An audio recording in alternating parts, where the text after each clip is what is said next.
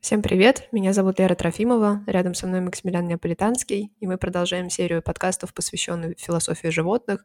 В нашем втором подкасте мы поговорим о книге Донны Харауэй «Оставаясь со смутой. Заводить сородичей в хтулуцене».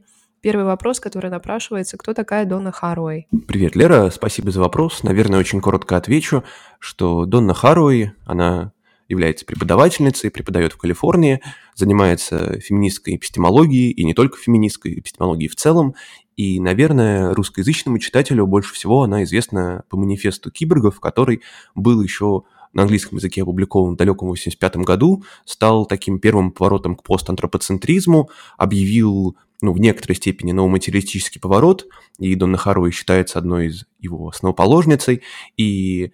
Наверное, это вот самые такие важные детали. И сейчас Донна Харауэй продолжает заниматься различными исследованиями. Хорошо. А как эта книга «Оставаясь со смутой», как она сделана, что она собой представляет? Если можно, пару слов о ее структуре. Да, эта книга сделана из различных статей, которые Донна Харауэй публиковала в разные годы, например, в 2014 году, в 2016, в 2012, и она их объединяет и издает в виде книги. Вообще, это достаточно частая тактика, когда так делают, но в случае Донны Харауэй, конечно, эти статьи как-то подредактированы, чтобы это имело облик книги, но такая структура в виде различных статей, она имеет свои последствия в том смысле, что книга не предлагает единой системы, как думать о хтулуцене, как все-таки оставаться со смутой и так далее. По сути, Донна Харауэй сама определяет то, что она делает, она это называет игрой в веревочки.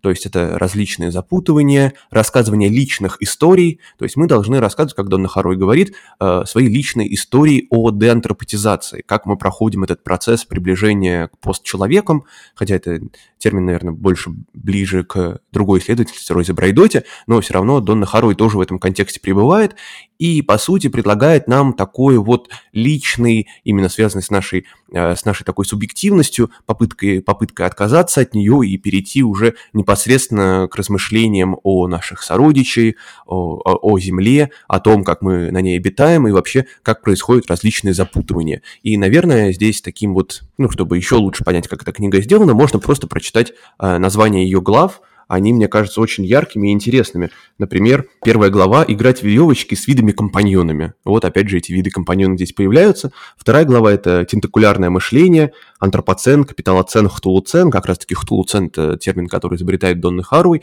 Сразу надо предупредить, что он не связан с лавкрафтовским монстром Ктулху. Это, скорее, он ближе к русскому слову «хтонь».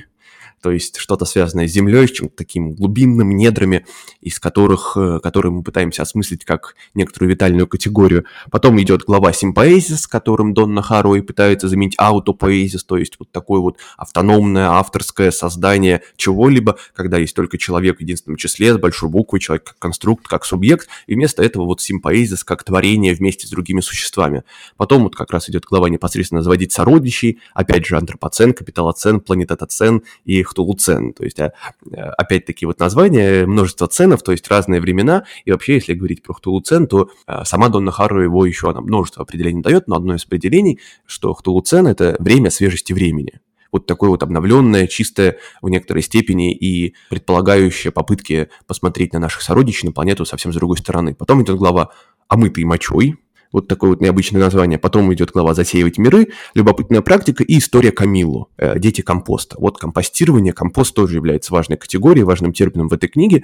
И «История Камилла» – это история тоже личная история, вот это понимание личности и рассказ от первого лица очень важен для Донны Харауэй, и, по сути, она на протяжении всей книги пытается это рассказывать, и то, что эта книга заканчивается отдельной историей, истории Камиллы, тоже очень характерно. Мне очень понравилась реплика по поводу ощущения свежести времени, это в каком-то смысле перекликается с книгой Джейн Беннет «Пульсирующая материя», где она стремится воссоздать, реконструировать, восстановить примерно то же ощущение свежести времени и при этом свежести материи, свежести восприятия материи. Второй вопрос, который напрашивается сам собой, где же в этой книге животные, какую роль они играют? То есть Донна Харауэй занимается отдельно вопросом, посвященным философии животных или нет? Вообще, если говорить про животных, то сами животные, вот как отдельная категория, у Донны Харауэй появляется нечасто. Однако можно сказать, что животные заменяются категорией сородичей. Сородичи – это такие нечеловеческие акторы, которыми могут являться и, например, почва, трава, могут быть птицы, потому что у Донны Харауэй есть отдельная глава, которая посвящена голубям, проблемам городских голубей, голубятин и так далее. И она там описывает, у нее очень длинная история о том, как голуби прошли вот это вот... Вообще голуби их можно назвать киборгами, если, опять же, использовать терминологию Донны Харауэй, потому что это были животные, прирученные людьми, и которые, в общем-то, очень изменили свою натуралистическую фактуру и стали, в общем-то, сначала прислуживать людям, а потом от них отказались, потому что появились другие способы связи. Ну и теперь, как об этом пишет Донна Харауэй, голуби являются вот такими немножечко исключенными, дискриминированными нечеловеческими акторами, которых называют там летающими крысами, которые якобы передают болезни и так далее. И Донна Харауэй пытается поменять этот взгляд, она пишет про специальный голублок, такое вот название, которое повествует о голубях и о том, что с ними можно делать в городском пространстве. Например, там у нее очень интересная история о том, как дети из детских домов, из интернатов, они устраивают спортивные голубиные соревнования. Донна Харауэй важно уточняет, там, в общем-то, птицы не страдают. Там какая-то специальная такая достаточно, ну, не хочется говорить гуманистическая, такая вот не антианималистическая система, которая голубей, по сути, просто дает им какое-то дело и возвращает их в дискурс нормальных полноценных акторов, которые еще могут как-то пригодиться, и они создают определенное, то есть занимают свободное время детей из домов, помогают как-то развиваться и, в общем-то, создают этот дух соревновательности, полезности, который использовался раньше, когда голуби еще были не исключены. И если говорить про сородичей, то это, конечно же, не только голуби. У Донны Харауэй, и это, наверное, один из главных героев ее книг, у нее есть собака. И собака, которую она очень любит, но на которую она не смотрит с наших привычных нам категорий сентиментального отношения к нашим преданным друзьям. Она, наоборот, со всей такой вот страстью, ревностью дает критику вот этого сентиментального отношения к животным, как к нашим друзьям, преданным. Она, наоборот, говорит, что заводить сородичей нужно, но не вот в таких человеческих категориях. И сама эта книга начинается с посвящения, она посвящается заводящим сородичей всех сортов страннородства. Вот это страннородство очень важно для Донны Харауэй, потому что она говорит о том, что привычные отношения родства, их больше не существуют. Есть отношения альянса, есть те отношения, когда мы, понимая, что и мы, люди, уже не в той степени являемся людьми, как это было раньше, что мы вот пребываем вот в этом симпатическом становлении, создании со, становлении с. У Донны Харауэй это очень важная приставка, все время она пишет с кем-то, с чем-то и так далее. И вот мы уже в этом контексте заводим разные отношения страннородства. И одно из посвящений, уже второе, которое Донна Харауэй пишет в благодарностях, это как раз-таки посвящение ее собаке, которая являлась вот в некоторой степени такой вдохновительницей многих текстов. Далее эта нить идет, наверное, на протяжении всей книги. Там появляются голуби, там появляются пауки. Как раз-таки через пауков Донна Харауэй объясняет термин тентакулярность, который является вот таким актом запутывания, некоторого такого создания вот этой сети, которая может объединить разных акторов. И потом уже в самом конце Донна Харауэй к своим известным лозунгам, потому что она любит некоторую формульность. Например, у нее был известный такой лозунг о том, что «кусайся сильно, бегай быстро», который она взяла от кинологов, которые тренировали в свое время ее собаку, ей это очень понравилось. «Кусайся сильно, бегай быстро».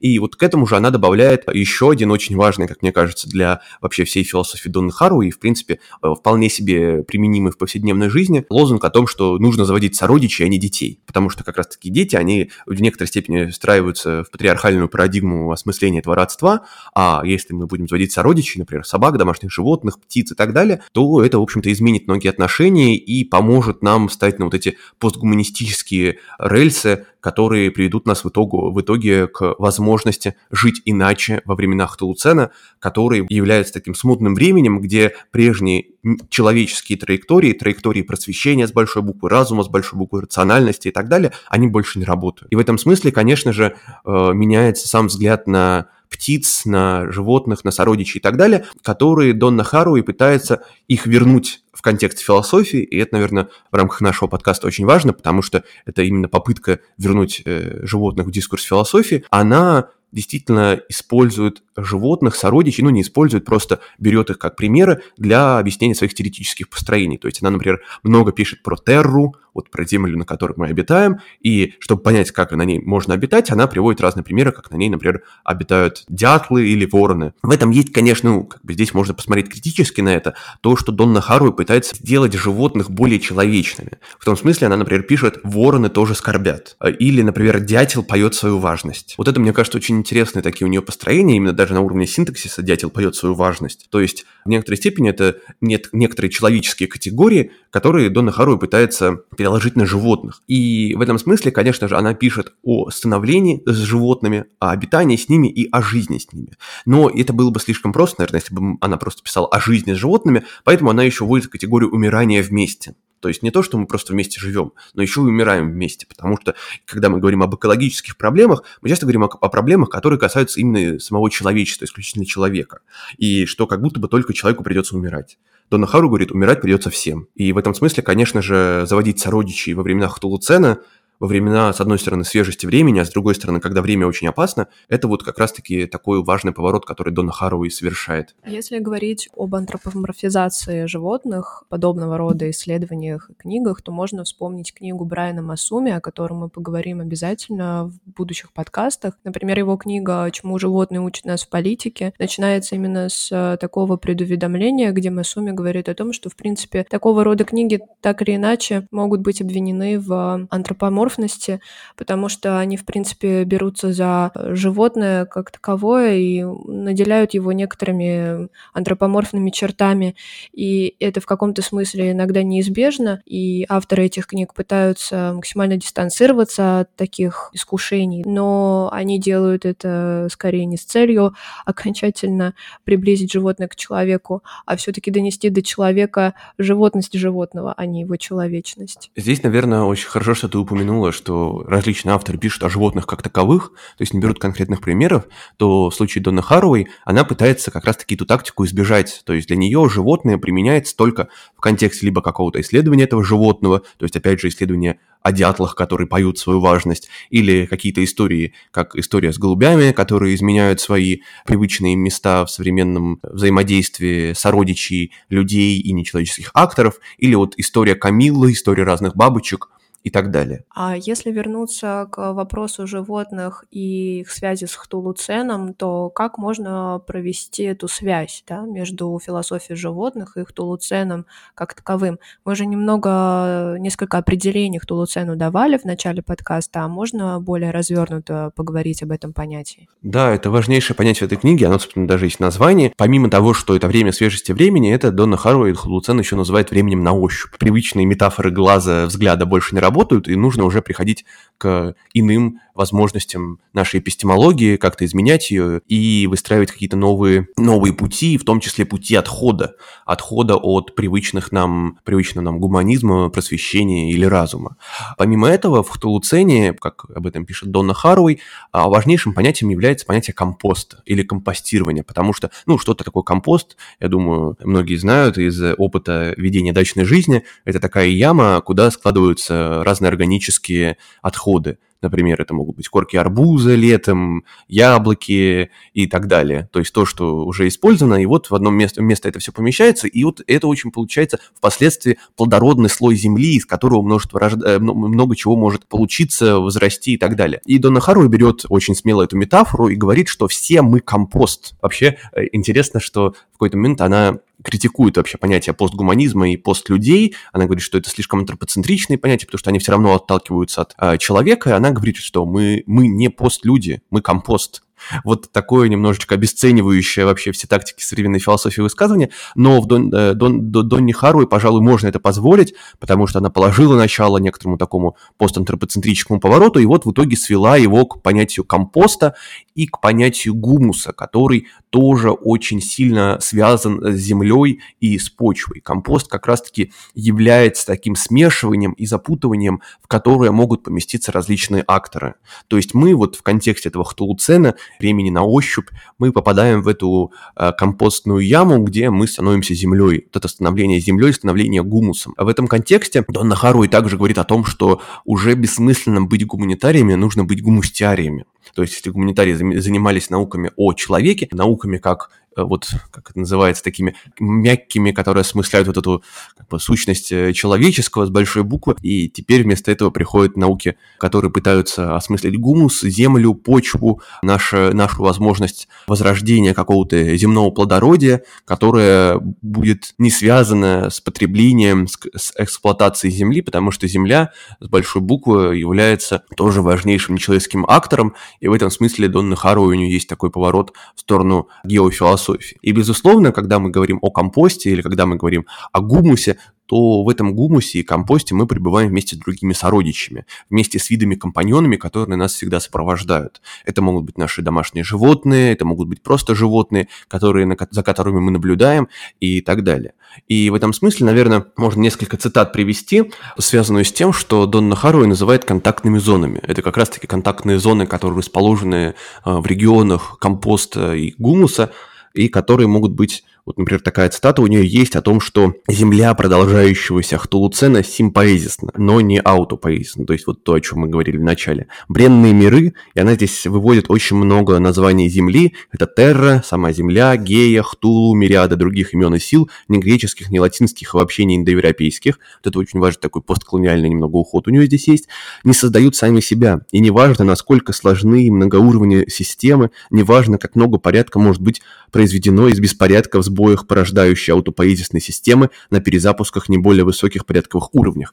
То есть, опять же, вот аутопоэзис, ни одна земля не творит себя саму. У земли есть ее сородичи, есть ее компаньоны, которые создают и творят это становление и, собственно, производят сам акт становления землей или становления в эпоху хтулуцена, становления животными и так далее. Если задаться вопросом, который добавляет некоторые лирики в нашу беседу, а мы помним по разного рода комментариям о том, что вопрос о животных — это по большей части вопрос передачи ДНК, РНК, все остальное лирика, да, наверное, не будет лишним задать такой достаточно лиричный вопрос, помогут ли животные выжить.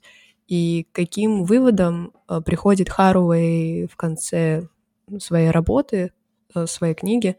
Можно немного об этом рассказать? Безусловно, Донну Харауэй очень занимает вопрос выживания, потому что если мы говорим о хтулуцене, таком опасном времени на ощупь, которое, с одной стороны, является свежим временем, а с другой стороны, радикально открытым и могущим впустить в себя самые разные события, в том числе и катастрофы, то... Она говорит, по сути, если говорить о книге, то у этой книги нет итога, потому что итог, он обычно, это итог какой-то системы, итог какой-то построения, а у личных историй, о личной истории Донна Харауэй как раз и рассказывает, у них итога нет, у них нет вывода. Донна Харауэй скорее задает некоторое настроение, которое связано с тем, что, прочитав эту книгу, вы как-то будете, смещается фокус внимания, и вы обращаете внимание уже на совсем другие категории существования и другие виды компаньонов. То есть, опять же, это что-то нечеловеческое, что-то связанное с уходом от антропоцентризма, и уже исходя из этого, основываясь на историях Донны Харауэй, можно рассказать свою личную историю. И здесь, наверное, несколько цитат тоже нам пригодится, особенно те, которые она приводит в конце своей книги. Например, вот такая цитата. «У голосов тех, кого нет, была также задача привнести в умы и сердца все новое на земле, не только симбиотов и симномантов с их сообществами и экологическими коридорами, но и новые, возникающие виды существ и способы жизни всегда эволюционирующего дома мира». Вот этот дом-мир, эволюционирующие существа, и также, наверное, к этому можно добавить различные категории человеческого, которые Харауэй переносит на как раз-таки нечеловеческих акторов. Например, у нее есть очень красивая история, связанная с цветком орхидеи, который подстраивался под определенный вид пчел, а потом эти пчелы вымерли, а цветок орхидеи остался. И она говорит, что он как раз-таки хранит, этот цветок, память об умерших видах. И вот такой вид памяти, переноса, потому что уже это, по сути, является таким бессмысленным актом со стороны природы, потому что мы предполагаем, что обязательно там все должно иметь цель, такую телеологичность. Донна Харауэй говорит, что нет, у него есть память, он помнит, но... По сути, она ни для чего не нужна, потому что этих пчел больше не существует. И она там приводит прям такой очень красивый комикс, который очень хорошо это иллюстрирует. И в этом контексте, конечно же, другие тоже категории, не только память, но, например, опять же, тоже родство, категории семьи, они тоже переводятся на нечеловеческих акторов, которые в этом смысле приобретают новые стороны и новые пути, по которым они передвигаются и с нами взаимодействуют. Если продолжать эту цитату, опять же, она посвящена голосам тех, кого нет. Опять же, нет большинства видов, которые изначально были. Нет пчел, есть только память о них, которую хранят другие нечеловеческие акторы. И вот она так продолжает, и, в общем-то, этим заканчивает книгу. Такой, с одной стороны, достаточно обнадеживающая нота, которая говорит о том, что да, нечеловеческое возможно становление гумусом, мы можем еще стать компостом, и в этом смысле спастись, выжить в хтулуцене. Но при этом она как раз-таки вот пишет о том, что голоса тех, кого нет, ищут и высвобождают энергии прошлого, настоящего и будущего хтулуцена с его множеством щупалец, оппортунистического, опасного и генеративного симпоэзиса. Дети компоста не прекратят многослойную любопытную практику становления с другими для обитаемого процветающего мира. Вот эти дети компоста – это как раз-таки те, кто поначалу мог быть постгуманистами, антигуманистами и так далее, но в итоге по Донне Харауэй они должны все прийти вот к этому состоянию детей компоста, которые берут свое начало от земли, которые начинают свое становление с видами-компаньонами и пытаются выжить во времена хтулуцена, во времена ощупь. Да, времена ощупь, она еще, Донна Харауэй, связывается с щупальцами. С щупальцами как такой вот тентакулярность, это термин, который, наверное, лучше всего для этого подходит. Некоторое такое запутывание и бесконечные такие конечности, которые проникают в разные сферы жизни, и это как раз-таки, возможно, и есть конечности самого хтулуцена, который в контексте философии животных объединяет и людей, и зверей, и птиц, насекомых, камни, природу, и все, что можно только объединить, создавая вот эту компостную гигантскую яму, где все пребывает в бесконечном становлении с... А почему вводится категория выживания? Почему именно животные помогают выжить? Это не апокалиптичная установка, от которой отталкивается Донна Харауэй в своих рассуждениях? Это что-то другое? Это очень хороший вопрос, потому что очень часто философы